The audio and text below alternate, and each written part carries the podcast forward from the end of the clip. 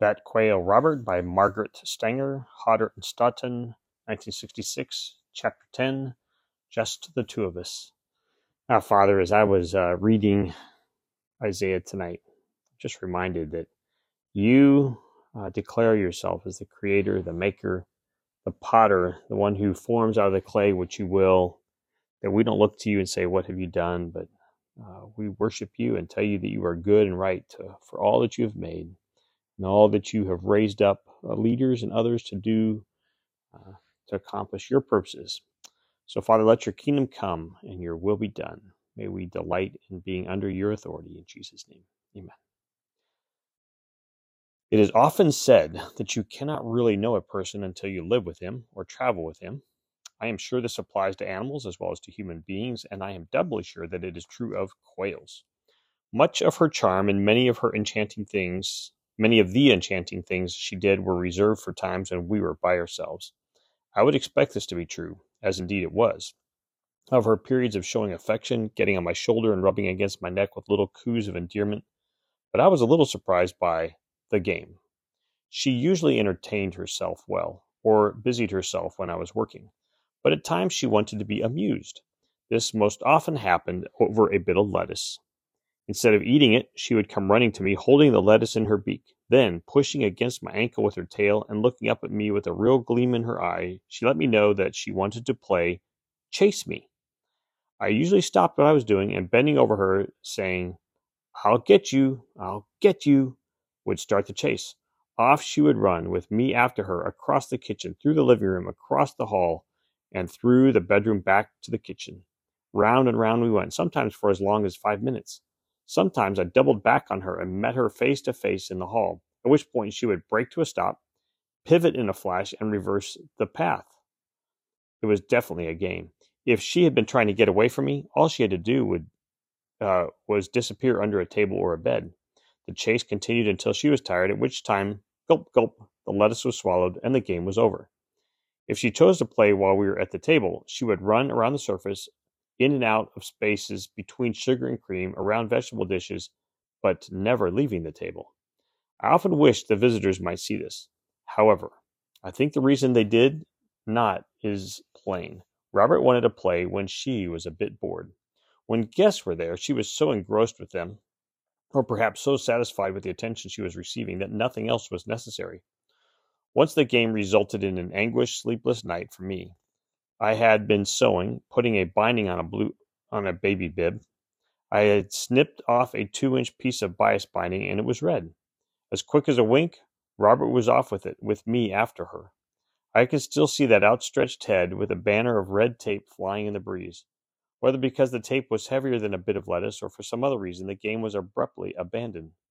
Within a minute, to my consternation, she stopped, and with about three bobs of her head, she swallowed the tape. This happened after supper, just before her bedtime. I gave her a little less wild rice than usual that night, all the V8 juice she wanted, and worried. That was really a bad night for me. Tommy was an ocean away, and there was no one I could turn to for professional advice about a quail. The next morning, I went through the two big droppings with a toothpick. Nothing. I watched her carefully that day, telling two callers what had happened. They must have been concerned too, or at least interested, and sorry for me, because shortly after they had left, I received a telephone call from a very elderly lady whom I did not know. She said she had heard about the bias binding and told me just what could be done. It did not comfort me. She had been brought up on a farm and said that she had often held hens who were suffering from crop bind. There was nothing to it. She had watched her mother slit the bulging crop with a razor, remove the obstruction, which might be a bit of fine wire, a pebble, or even a packed wad of feathers. Hairballs I had heard of, but not feather balls. She tried to assure me that it did not seem to be painful to the hen, and that after staying in a box for a few hours it was always put out with the rest of the chickens, none the worse for wear. My consternation must have been evident, for she went on to tell me, Now you mustn't do this yet. Watch your crop, and if it gets badly distended, I'd be glad to come up and help you. Oh, yes, the crop was sewed up with common thread. I asked when such distension would be visible, and she said, Oh, in a week or so. A week or so! How would I ever get through a week of this worry? She told me to feel the crop about twice a day and assured me that I would be able to tell. Her advice did help by giving me something to do. The only person to remain on an even keel was Robert. As for having me feel the crop, she loved it. She always had enjoyed having her breast stroked, and this presented no problem. Neither did the bias binding. The crop never became distended. Life went on as usual, and as Robert and as usual Robert and nature took care of everything. Several weeks later, a visiting ornithologist told me that I need not have worried at all. He said that a bird's crop can take care of almost anything except stone or metal. I don't recall that he said anything about hydrochloric acid, but there is something in there that eventually liquefies foreign objects. And whatever it is, it did so in this case, to my immense relief. However, I saw to it that such an occasion did not arise again. She gave me so much to remember. One day I started to make a pie, and had just floured the formica countertop liberally with when the telephone rang. As I talked, I was aware of Robert's having found something interesting, as I could hear excited little chirps. She had. She had discovered the flour and must have liked the feel of it on her feet, though how she could feel anything through that finely armored plate, armored plated foot is beyond me. Such a pattern of coil tracks. By the time I got to her, she had gone on to bigger and better fun. A shallow bowl in which were two cups of sifted flour. If she hopped, and it must in in she hopped, and it must have felt like a soft bath to her. Flour flew all over everything, including me, when I grabbed her. I wiped her off with several pieces of Kleenex and started over again with my pie. Only once did I see her do anything which I thought was done from temper. Not real temper, perhaps, but Robert had certainly been provoked. This time there was someone with me who, by the way, did not see any funny side to it at all. It was the mother of a little boy. I had been going over his schoolwork with him, and on this particular day the mother had come by herself to discuss the results. She had brought all this, all his school reports, as I had asked her to, and they were these were spread out on the table in sequence. Robert was on the table as usual, and two or three times I had to gently push her away from the papers, explaining to her that these were not for her. She retired to the edge of the table and stood there looking at us. Less that time than it takes to write it, I saw her walk up to her glass of Yate, turn her back to us, and calculatingly grasp the edge of the glass with her claw and tip the whole thing over the reports.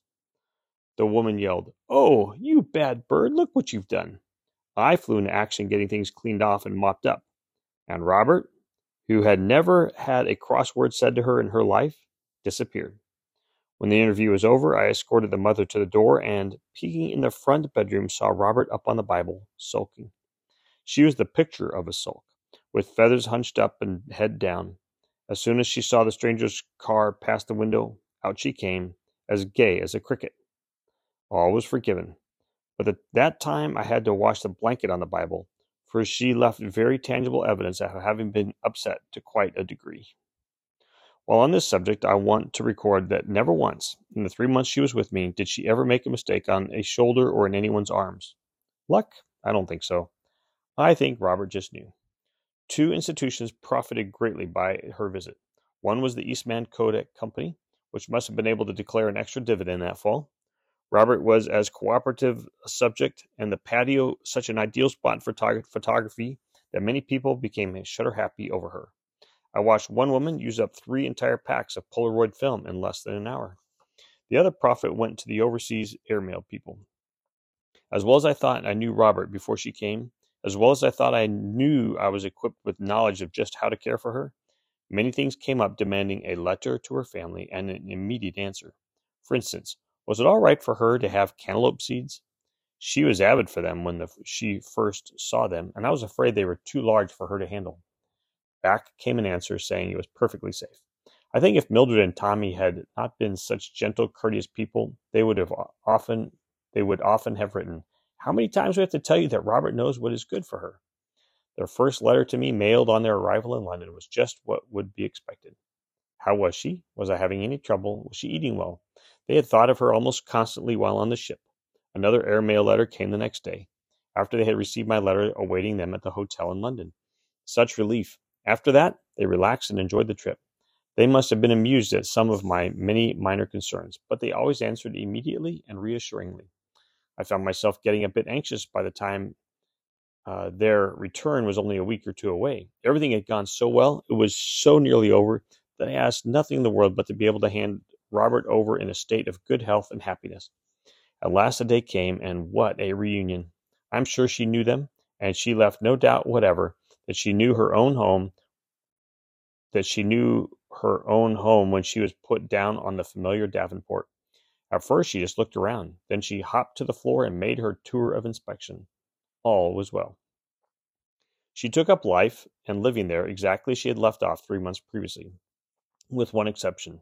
She would not take any V8. Water and orange juice presented no problems, but V8, which had been almost a staple and so good for her, she would have nothing to do with. One day, when I was over there and watched her turn away from it when it was offered to her, an idea struck me.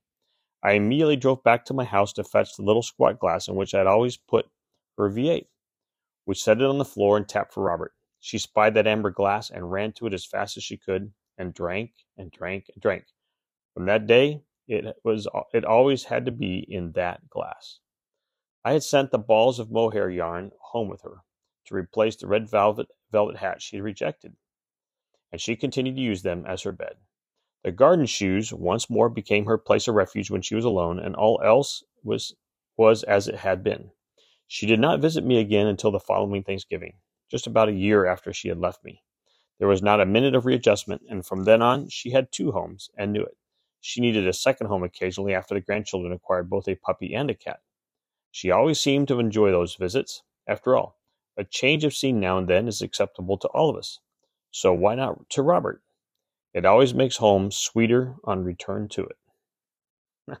it's a happy ending to the to the travels, and um, I think it's fascinating how animals do know how to play a game, and that they invite us to uh, participate in the game with them. It's always cute to see. I love you guys.